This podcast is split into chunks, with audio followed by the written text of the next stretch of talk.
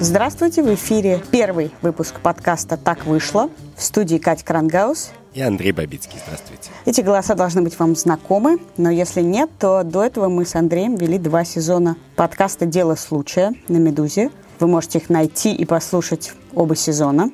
Так вышло, что подкаст «Дело случая», наверное, не будет выходить, а мы с Катей за это время привыкли разговаривать на разные сложные этические темы, обсуждать общественную мораль, и как она меняется, и как меняется человеческое отношение к разным проблемам современности.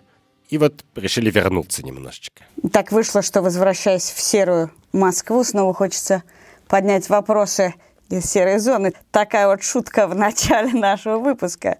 Мы давно просто не тренировали чувство юмора. А зато, зато, как всегда, у нас дофига хороших поводов поговорить. Ну, я признаюсь, Андрюш, я скучала по тебе. Я тоже. Я тоже, да.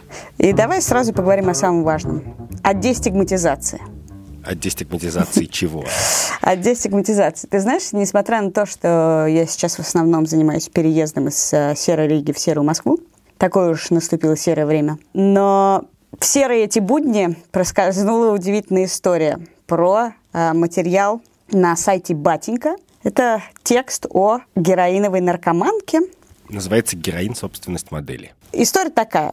На Батеньке вышел текст про невероятно красивую, гламурную, э, аккуратную, светскую героиновую наркоманку, которая ведет паблик ВКонтакте и рассказывает о том, как можно построить свою жизнь, даже если ты героиновый наркоман, э, красиво и аккуратненько.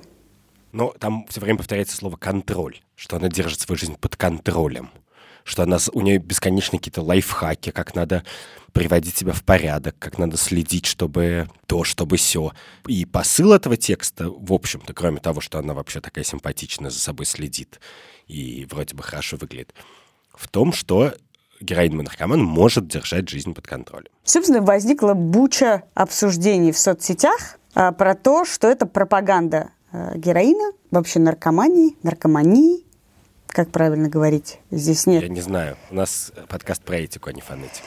Так вот, и э, была жуткая буча про то, что этот текст э, не может существовать, потому что он пропагандирует нездоровый образ жизни, и все бы хорошо, но, как всегда, пришел Роскомнадзор и запретил, и запретил текст. И запретил текст.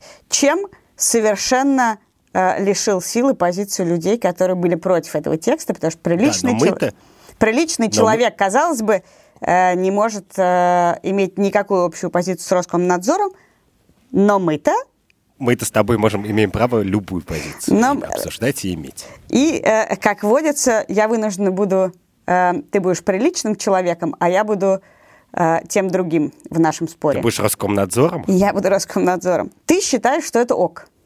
Этот текст ок? Да, я прямо сразу скажу, что я считаю, что этот... Э, нет, ну что значит ок? Я, у меня могут быть претензии к тексту, но э, у меня к миллиону текстов претензий. Я считаю, что да, что в социальном смысле этот текст ок. Нет ничего плохого, что этот текст опубликовали совершенно нормальный текст.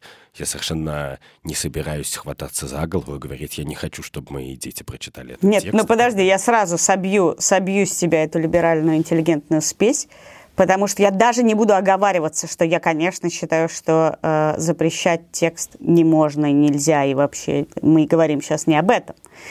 О том, что, конечно, я считаю, что нельзя запрещать текст, конечно, я считаю, что дети должны видеть разные истории наркоманов и разные тра-та-та.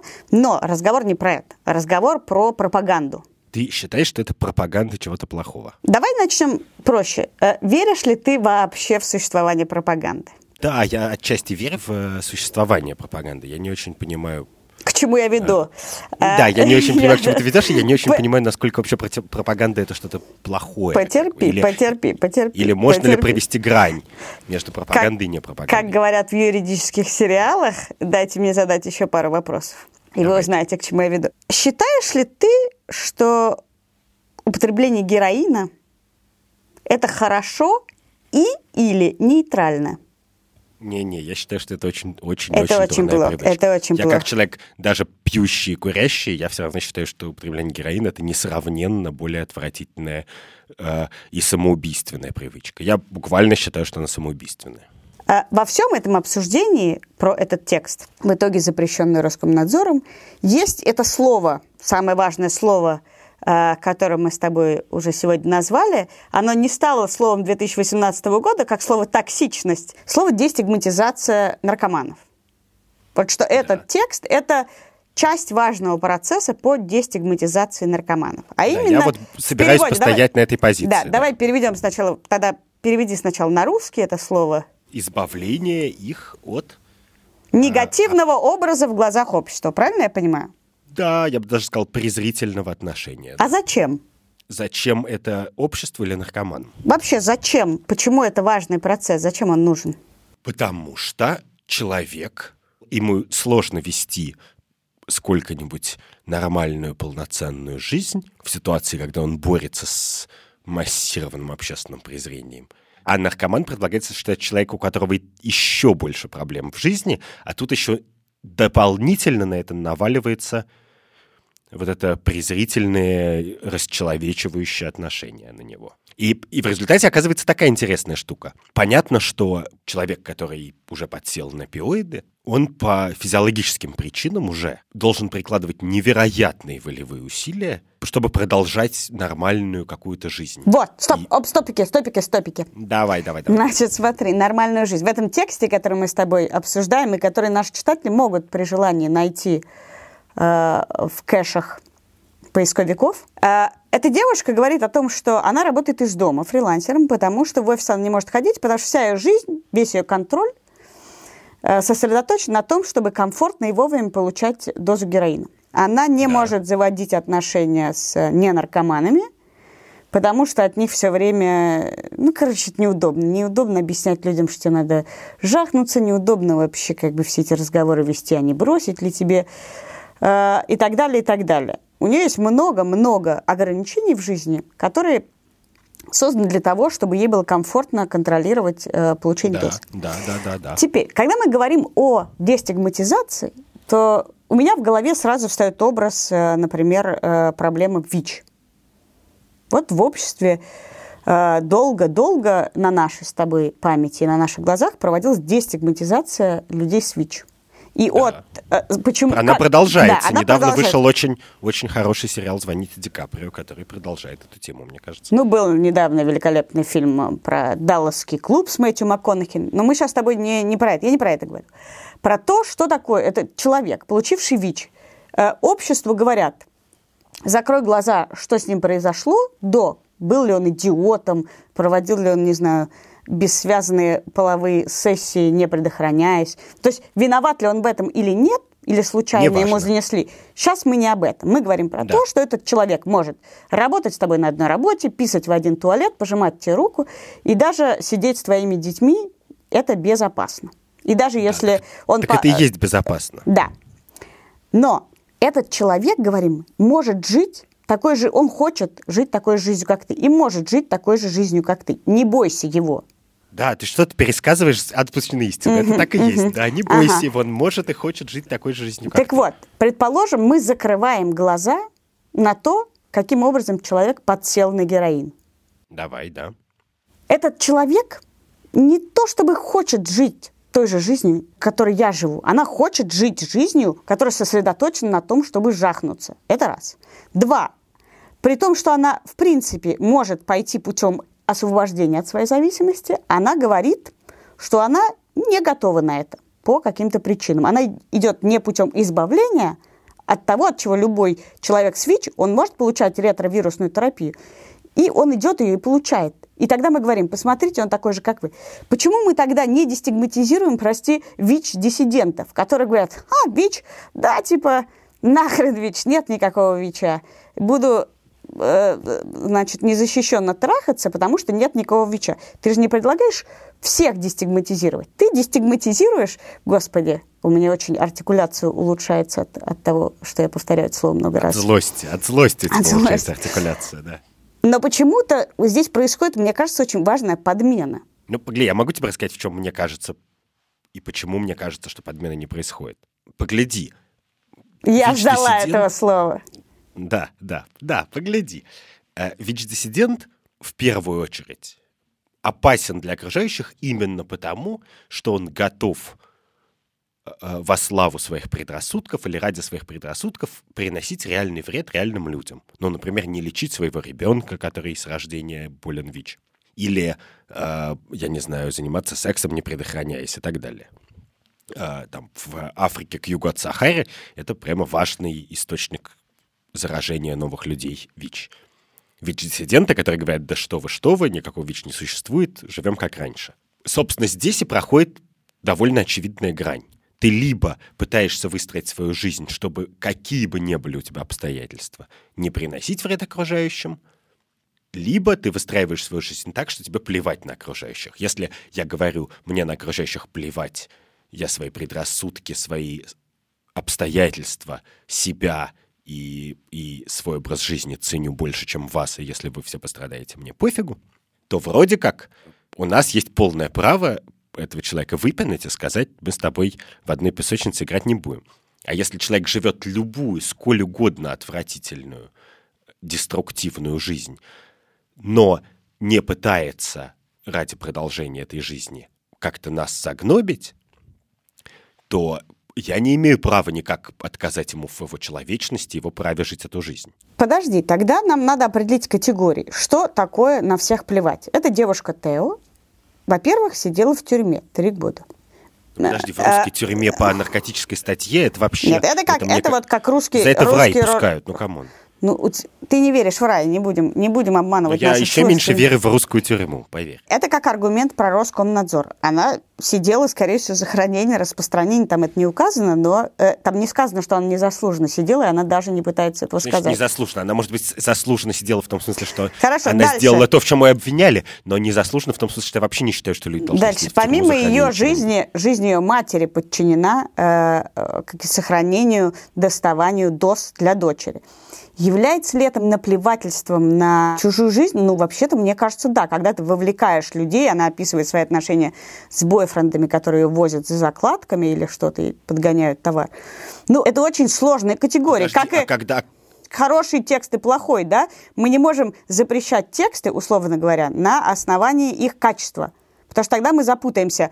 Э, в том числе этот текст обвиняли в том, что там нету многих сторон, не сказано, какой ужас героиновой зависимости и так далее. Поэтому нам нужны очень конкретные категории. Наплевательство на жизнь других, подожди. наплевательство на жизнь других это, не, это очень тонкая категория. Я считаю, безусловно, она плюет на жизнь э, близких людей. Да. Нет, подожди секунду, подожди, подожди. Более того, Андрюш, прости, давай будем честны. Много ли ты знаешь героиновых наркоманов, истории про которых не связаны с тем, что они врут, выносят все из дома, и вообще как бы ужас-ужас. Подожди, вот, подожди, погляди, я даже скажу, чтобы ты наконец-то замолкнул на секунду. Во-первых, кто из нас не гоняет своих любимых людей за чем-нибудь, что нам нужно по за самым что их странным... могут посадить? Ну, несколько раз гоняли, ну, я но не знаю, я не, не знаю. постоянно. Я не знаю, я знаю много людей, которые при помощи близких догоняют не столь деструктивные но запрещенные субстанции, во-первых. Во-вторых, э, ну, как бы, да, многие люди имеют вообще довольно дисфункциональное отношение с своей мамой, и мама их там спасает много-много-много лет. Но это вообще-то само не преступление по себе. И я понимаю, переходя к твоему следующему вопросу, что да, что может быть эта девушка Тео нам врет, врет и врет. Может быть, она на самом деле в первую очередь находится в, сама в фантастическом самообмане про степень своего контроля. И, конечно же, это не называется настоящим контролем. Это не по-настоящему, это не та жизнь, которой бы восхищался Фома Аквинский. Но это совершенно не значит, что человек в таких обстоятельствах не может себя обманывать и стремиться к этой нормальной жизни, к какому-то подобию ее. И это совершенно главное не значит, что он от этого не становится лучше. Потому что вот в тот момент, когда человек с зависимостью, болезнью, чем-то машет рукой и говорит, все, типа, я медленно ползу на кладбище, как бы, в этот момент ему становится пофигу совсем уже. Про маму, про кого-то. Понятно, что маме может быть нелегко иметь любого ребенка, но гораздо труднее иметь ребенка, который как бы говорит, нет, все, я в петлю пошел, мама, пока. И хотя бы уже ради этого создавать какое-то ощущение, как-то вымучивать из себя улыбку, надевать платье и так далее. Более того, эта степень самообмана может быть очень большой. Андрюх, Конечно. ну подожди, еще раз. Э, э, давай маленькими шажками ты поможешь мне да. продвинуться. Итак, знаешь ли ты, что существуют люди, которые лечат рак смузи? Нет, но теперь знаю. Ну, есть, есть как даже разные медицинские центры, которые занимаются какой-то хренотой вместо того, чтобы лечить людей от рака. Можешь ли ты дать свободу человеку делать с собой все, что угодно? Безусловно, если это взрослый человек, мы не можем его ограничить. Но у тебя же начинают трястись поджилки, когда ты слышишь, или если ты узнаешь, что кто-то из твоих близких лечит рак гомеопатией или смузи. Станет ли тебе да. дурно? Мне станет Захочешь ли ты секунд. прочесть монолог человека, который стоит красивый, а она красивая не потому, что она употребляет героин, а вопреки. Ну, она просто родилась красивой и не сторчалась а ты, еще а настолько, не, прости, чтобы а ты не думаешь, некрасивой. Кстати, а ты не думаешь, кстати, что, может, склонных к наркотикам это тоже наследственные вещи? Вот завтра ее откроют ген, мутацию, из-за которой я думаю, люди я с вероятностью 80... И это интересно, потому что я-то знаю, что я, например, человек склонный к зависимостям.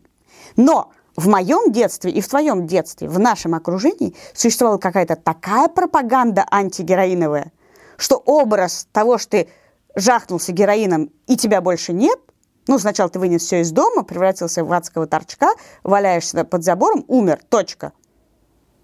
Что в моих глазах просто от меня героин дальше, чем что бы то ни было. Это какой-то ужас, который мне прям вбили, вбили уж не знаю каким образом. Но еще раз, перед тобой человек, который совершает ересь. Он может лечиться от того, что с ним происходит, но он этого не делает и выбирает заниматься какой-то хренью и показывает тебе себя красивого и говорит, смотрите, я пью смузи, я абсолютно жива, я не буду работать, ничего не буду, э, буду работать из дома, потому что я не могу никуда ходить, потому что у меня, э, не знаю, вываливается опухоль, но мне абсолютно все ок, в одежде этого не видно. И на самом деле там детали из этой статьи, это де- девушка... Ну, Кать, бахается, бахается в пах. Вообще, ладно сказать, что мне не кажется, что это пропаганда, потому что ни одному нормальному человеку не захочется жизни, при которой ты что-то вкалываешь себе в пах. Но это уже частность. Ну, подожди секунду. Вот я написал сегодня объявление на работу в постнауку, так у меня половина комментариев, а точно надо в офисе работать, а почему я из дома не могу? Это вообще самая естественная вещь, работать из дома в 21 веке. Но главное, понимаешь, про пропаганду у меня такое есть рассуждение, поскольку я несколько дней думаю об этой истории, что у любого текста есть адресат мы все сразу представляем, что адресат любого текста — это вот наш ребенок, который, соответственно, прочитав или не прочитав этот текст, будет на долю процента более склонен стать наркоманом или менее склонен. Что, с моей точки зрения, не так, конечно, потому что этот ужас мы умеем транслировать, потому что сумма обстоятельств, по которым людям становятся наркоманами, очень разнообразно сложна и обычно еще включает какие-то э, социальную дисфункциональность на предыдущих уровнях но или невезение, или что-то. И я, честно говоря, думаю, что вокруг меня много людей, которым повезло не стать наркоманом. Они случайно просто в нужный момент монетка упала не туда. Безусловно. Но, но адресатом текстов бывают не только люди извне, но и люди изнутри. То есть, собственно, например, наркоманы, собственно, зависимые. И представь себе, что все тексты, написанные на Земле, написаны таким образом, что они написаны для наших детей и являются адской пропагандой. И они говорят, это зомбаки, у них воняет изо рта, они гниют изнутри, они не могут отвечать за свои поступки, они не могут говорить правду две секунды подряд. Ты уколешься и вот станешь зомбаком. И, может быть, это очень утилитарное поведение, если ты хочешь, чтобы твои дети держались дальше от наркотиков. Но если ты уже наркоман по сумме разных причин, то, в принципе, если все вокруг говорят только это, в принципе, это тебя может убить гораздо эффективнее наркотиков.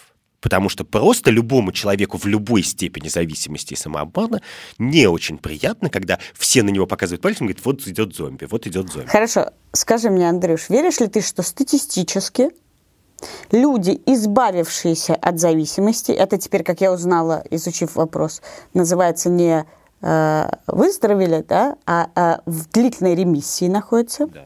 То есть от, э, от этого никогда нельзя вылечиться, но можно значит, долго держаться, как, видимо, от алкоголизма.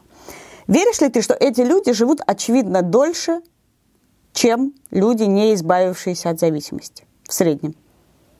Героиновой. Да, избавиться...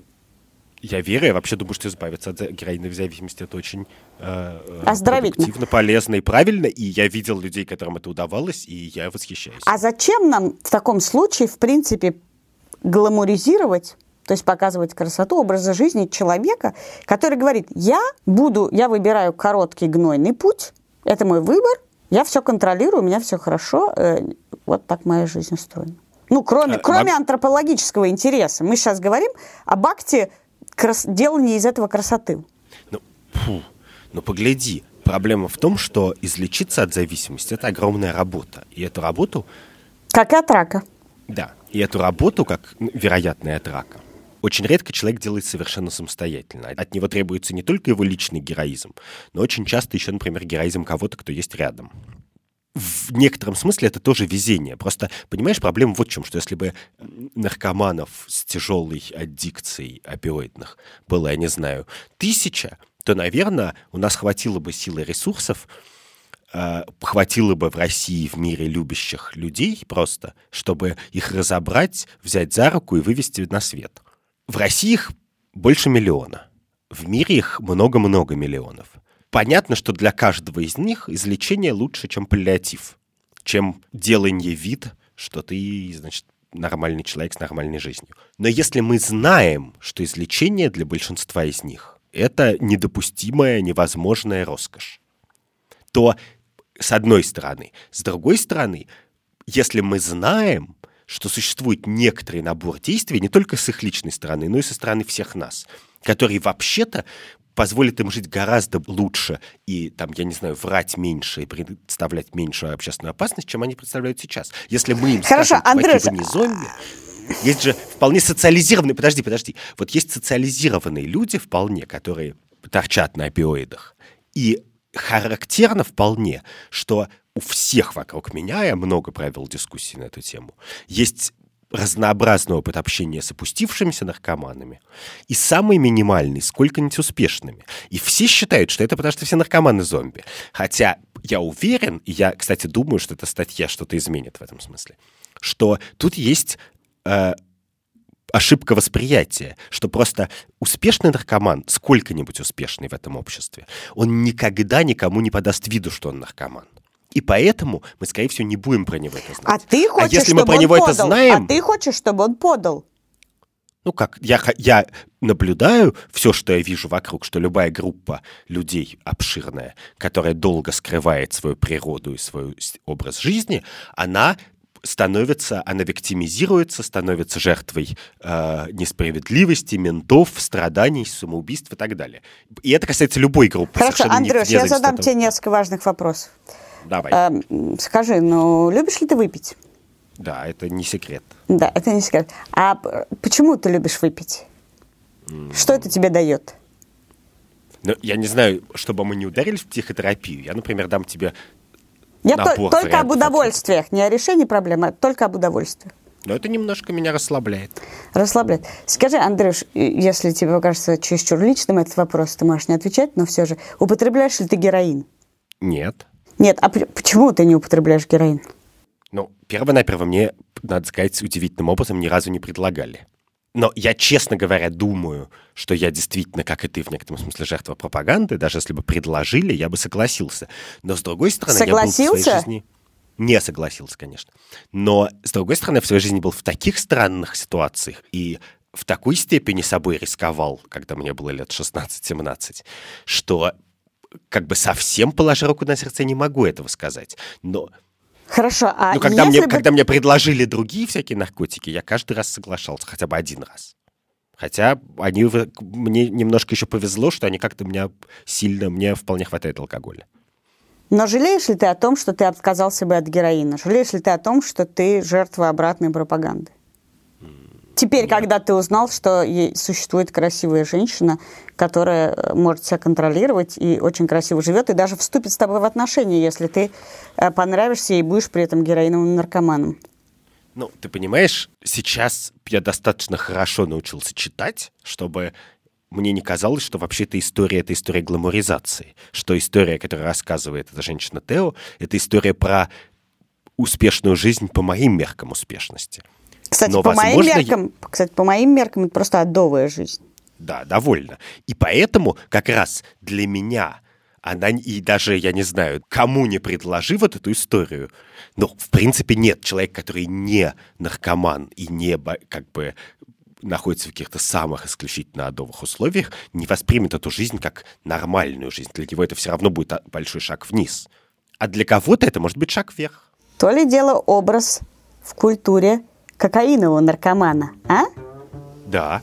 Мне просто э, жутко интересно, как вот это бывает, что из всех способов себя убить и прийти в социальный вид, потому что, конечно же, бывают настоящие кокаиновые наркоманы, настоящие водочные наркоманы, они настолько, ну, как бы а, тяжелый водочный алкоголик — это просто э, столб русской культуры. Все знают, как он выглядит, как он себя ведет, что он все время врет и ворует, ровно так же, как и героинный наркоман. Мы все знаем, что в людей миллионы таких людей в России. Да, но я не могу себе, кстати, представить текст о том, что я тяжелый водочный алкоголик, у меня нет мешков под глазами, и моя жизнь построена на том, чтобы с утра просто в- влить в себя э, две бутылки водки, а потом фрилансом заработать на следующее утро. А я не уверен, что это хорошо. Я не уверен, что хорошо, что всем алкоголикам в России, вот в этом смысле про наркоманов есть хотя бы благотворительные организации фонды, которые об этом думают систематически, потому что это такая вопиющая проблема.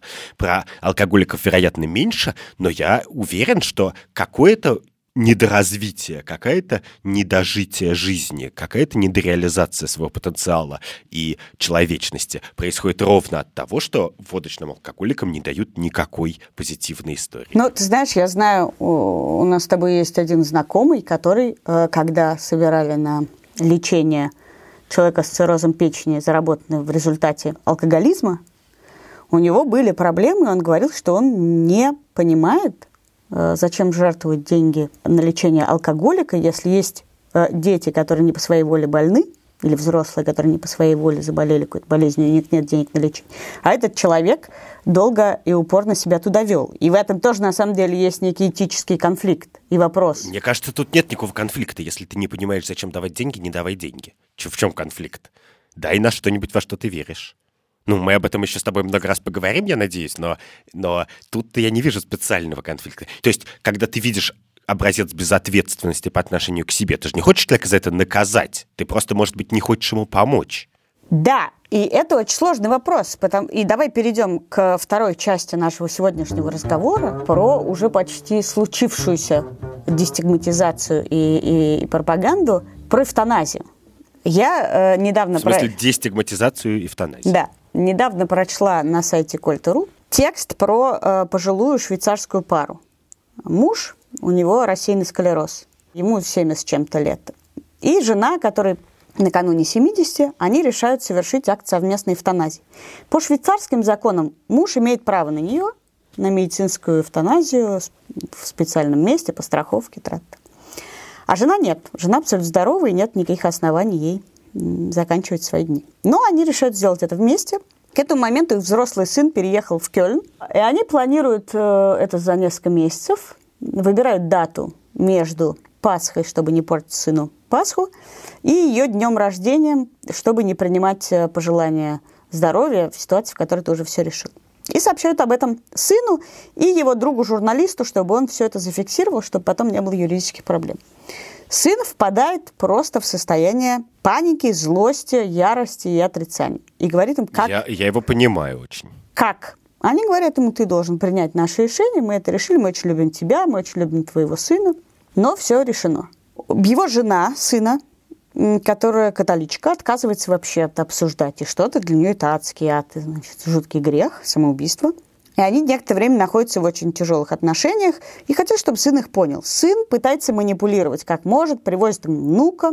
Они очень... Ты, удивительно, ты используешь слово «манипулировать» в этом случае. Он да? пытается остановить их. Они прекрасно проводят время с внуком. Сын говорит, ну, ну вот же, вот это счастье же, внук. А он говорит, да, это огромное счастье. Было очень приятно. Он мечется, мечется, в какой-то момент, в общем, понимает, видимо, что все как-то уже необратимо. Все это время пожилой мужчина откладывает часть своих лекарств для того, чтобы потом принять смертельную дозу ему и жене. Да, они просят журналиста, который описывает эту историю, э, в назначенный день э, в назначенное время позвонить им домой. И если никто не подойдет, позвонить сыну в Кёльн, сын приедет, они вместе должны вызвать полицию, это будет значить, что все мертвы. Сын о конкретной дате не знает, они ему не сообщают, чтобы он не ждал, не расстраивался, не, не пытался их остановить. По плану сначала жена выпивает смертельную дозу, э, муж надевает на нее пакет, чтобы если уж она случайно проснется, то она в пакете бы задохнулась. И то же самое после этого он должен проделать с собой. Э, в назначенный день журналист звонит им домой, никто не подходит. Он звонит в Кёльн, приезжает сын, они находятся внизу, вызывают полицию, полиция, они все это объясняют. Полиция поднимается в квартиру, а через некоторое время спускается и говорит, к сожалению, э, ваша мама мертва, вы можете подняться поговорить с отцом. Сын, значит, в полном шоке поднимается и застает живого отца в полном как он, бредовом состоянии. Его возят в больницу, долго откачивают, этих двух, естественно, везут в полицию. Они долго муторно объясняют, в чем суть дела, после чего папу откачивают, переводят в психушку, Через некоторое время кое-как выпускают из психушки, он выходит к сыну и говорит, ну что ж, теперь-то я имею право на бесплатную эвтаназию по страховке. Ну, сын говорит, господи, в общем, она планирует эту эвтаназию ближе к делу. Короче говоря, ближе к эвтаназии выясняется, что там проблемы с наследством, и если он сейчас в назначенный день совершит эвтаназию, то там будут проблемы с э, наследством и продажей квартиры, поэтому он еще переносит эту эвтаназию уже, э, в общем, несколько месяцев он прекрасно проводит с сыном, с внуком, еще гуляет и веселится. Эта история действительно произвела на меня впечатление, потому что еще, мне кажется, 10-15 лет назад всей этой истории не могло бы быть. Ну, в смысле, не могло быть такого сочувственного рассказа или самой истории, или обстоятельств? Я думаю, что такая история могла бы быть, того, что два человека решают покончить жизнь самоубийством одновременно, такая история существует много-много веков. Но то, что это так спокойно, юридически обставлено и семейно устроено, думаю, что нет. Думаю, что этого не могло быть, и в моем сознании это по-прежнему невероятно. Ну, даже в моем, я должен сказать, а ты понимаешь, что я совершенно тюкнутый либерализмом человека и считаю, что люди совершенно могут самоубиваться как хотят. Даже в моем сознании эта история совершенно непростая и не безупречная, потому что вообще-то грань между любовью и манипуляцией, когда ты говоришь «давай умрем в один день», она очень тонкая. Ну, строго говоря, вообще-то, если ты помираешь от, от чего-нибудь, то ты, наверное, хочешь, чтобы, например, твоя жена жила дальше, здоровая. И ты хочешь создавать у нее ощущение при этом, что ее жизнь после тебя будет осмысленной и полноценной. И у нее есть внук и сын в Кёльне. Или, может быть, сын в Кёльне заберет к себе что когда люди говорят «мы все решили», то интересная часть — это что было до того, как они говорят «мы все решили». Там даже как-то описывается предварительная часть, честно говоря, ее плохо помню. На всякий случай скажу, что текст называется «Умереть после Пасхи», чтобы его было легче найти. Он даже, мне кажется, как-то пытался ее уговорить, что, мол, поживи еще, а она ему сказала, мол, незачем мне, зачем Но я? это, понимаешь, что когда люди проводят вместе как бы 24 часа в сутки, и в принципе там очень вообще тонка грань между тем, что ты говорил, не говорил, что ты говорил всерьез, а что нет, когда ты впал в задумчивость, а когда ты закричал и замахал руками и закричал «нет, нет, пожалуйста, живи, только живи» там и так далее. И... Тебе кажется, что это важно, как они приняли решение. Но это, как и в случае с тем, как человек стал наркоманом или как он стал ВИЧ э, эта деталь в процессе дестигматизации мы должны закрыть на это глаза – ну, мы не можем доказать, была она искренне этого хотела, искренне готова на это, или все-таки э, каким-то образом он ей не помог от этого отказаться. Есть ли какая-то ответственность у них перед взрослым сыном вообще? Ну, мне кажется, что перед взрослым сыном, конечно, точно есть. Почему нет? Это, это же, знаешь, как обещание на рассвете. Вот ты, тебя любит мама, любит папа. Значит, вообще ты как ты с ними строишь отношения, он, наверное, их тоже любит, они общаются, бум-бум-бум, а потом они говорят, ну, ты знаешь, что на самом деле мы только друг друга любим и собираемся поэтому помереть, а то, что, значит, как бы тебе будет грустно, внуку будет грустно и так далее, мы хотим на своих условиях. Понимаешь, там дальше проблема, мне кажется, собственно, в том, является ли это самоубийством. То есть можно, в принципе, теоретически сказать, что поскольку мы и так уже не жильцы, но это можно сказать и про наркомана, ты жилец или не жилец, это очень психологически тонкая грань. Но, в принципе, когда человек говорит, типа, ну, типа, сейчас или на полгода позже, лучшее сейчас, но, но без боли, как бы тут я вообще ничего не могу возразить, особенно если ему больно и так далее. А как Но ты когда... определишь, на полгода позже, на пять лет позже или на. 10 лет позже? Никак, поэтому это как бы серая зона, которую мы с тобой любим. Но тут же еще и зона того, что есть две категории. Одна пытается жить э, в той ситуации, которая есть, а другая на всех плюет и э, деструктирует. Да. Ну, в этот кейс для меня абсолютно из второй категории. Здоровая женщина говорит, причем, понимаешь, это не акт отчаяния, э, самоубийства как деп- результат депрессии, каких-то тяжелых психологических проблем, когда человек совершает некоторое импульсивное или даже запланированное э, отчаянное действие. Это не отчаянное, а очень по-швейцарски, тут, знаешь, так очень э, описано по-немецки, я бы даже сказала. Так очень запланировано, структурно, пункты, они все там долго-долго прописывали и, и планировали. Мне кажется, это чудовищно. И, конечно же, в тот момент, когда ты понимаешь, что бывает такой человеческий выбор, если он не социально деструктивный, а лично деструктивный, который не укладывается как бы ни во что, что если ты не можешь никак изменить этот выбор, или, по крайней мере, ты признаешь, что ты как бы принимаешь решение после этого человека, а не до, то ты должен, по крайней мере, учиться понимать, что у него происходит в душе и в голове. Понимаешь, вот э, э, как только ты входишь в эту серую зону, про то, что ты не можешь изменить выбор человека, и он совершен в ясном уме и твердой памяти, это очень мутная категория.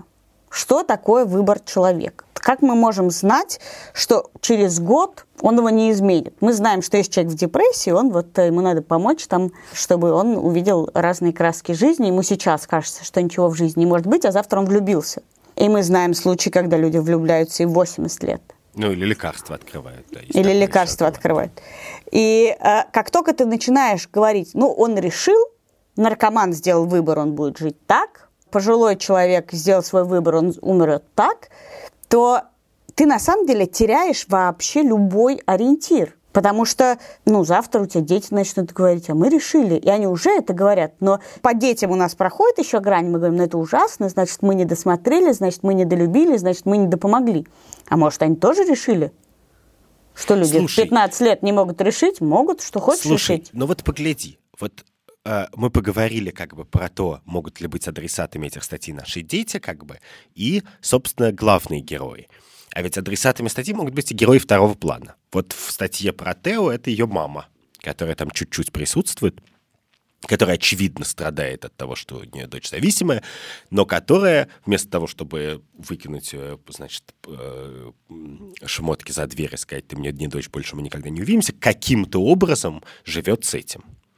И вот сын этих героев, который вместо того, чтобы сказать, ну, как бы, если вы хотите сдохнуть после Пасхи, то можете считать, что вы уже сдохли, до свидания, я как бы поехал кататься на аттракционах. Или то уже есть, давайте. То есть ты Или хочешь уже... сказать, что мы дестигматизируем их боль, а не первичную что, что, боль? Среди прочего, мы с тобой прочитали две истории про людей, да, которые уж точно не виноваты в том, что они попали в эту ситуацию.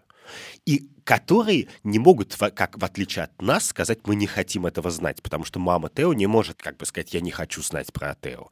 Она так или иначе хочет знать. И что-то же ей надо делать. И вот, вот например, как бы если представить себе, что этот текст написан для них, то можно ли их оставить без этого текста? Вот это вопрос.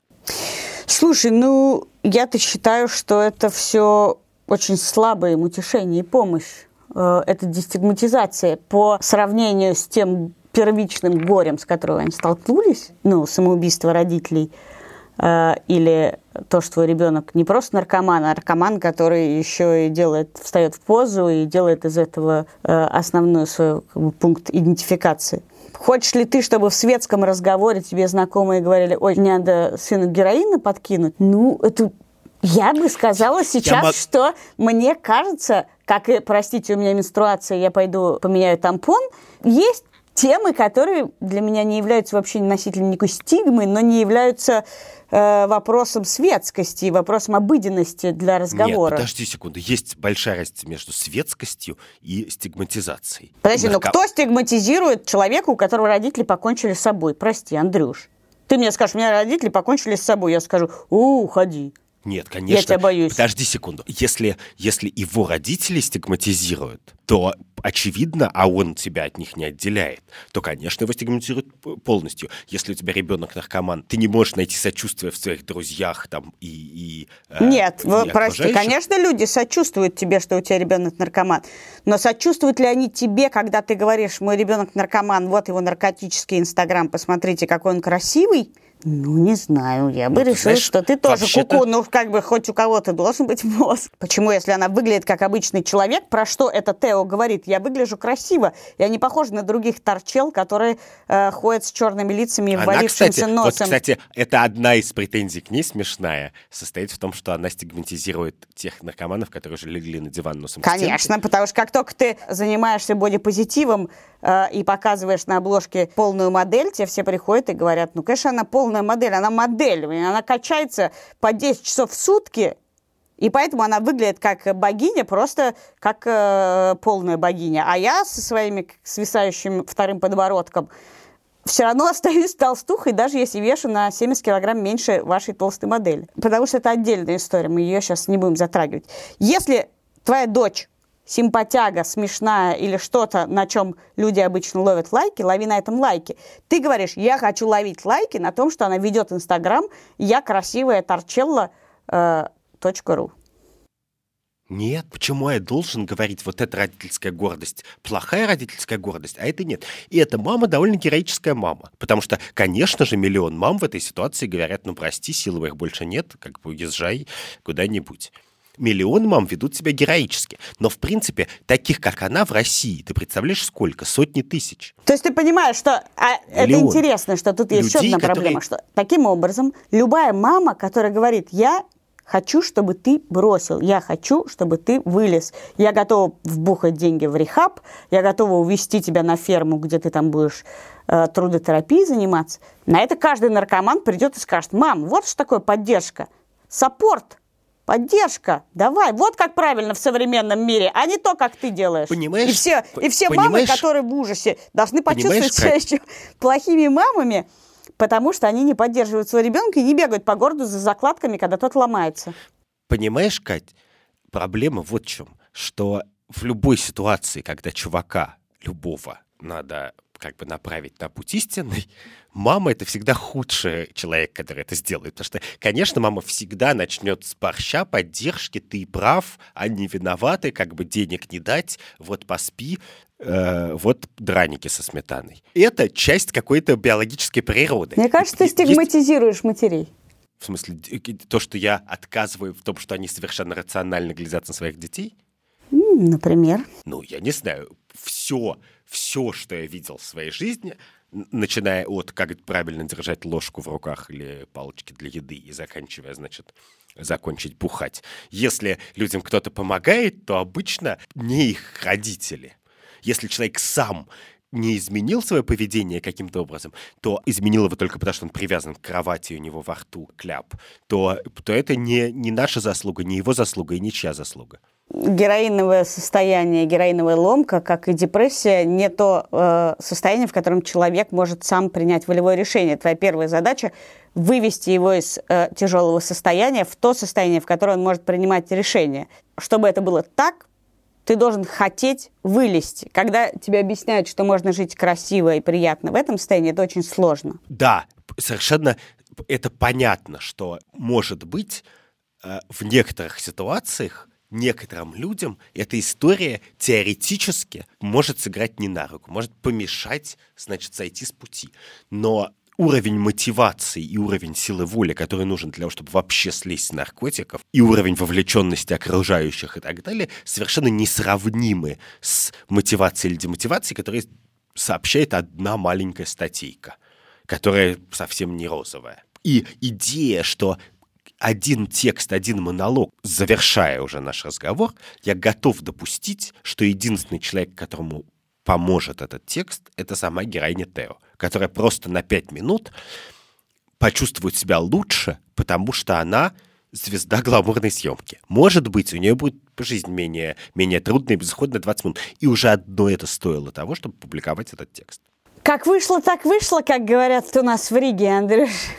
Но я очень рад, что так вышло, что мы с тобой снова тут разговариваем. Э, хорошо, мы будем разговаривать с тобой регулярно. Все, кто хочет э, слушать это, должны подписаться на наш канал в iTunes или через приложение, которое нас слушают на андроиде поставить нам лайк, оставить свою рецензию, чтобы другие люди, которые ищут какой-нибудь интересный умный подкаст, могли бы понять, о чем он и что в нем хорошего. С вами были Андрей Бабицкий и Катя Крангаус.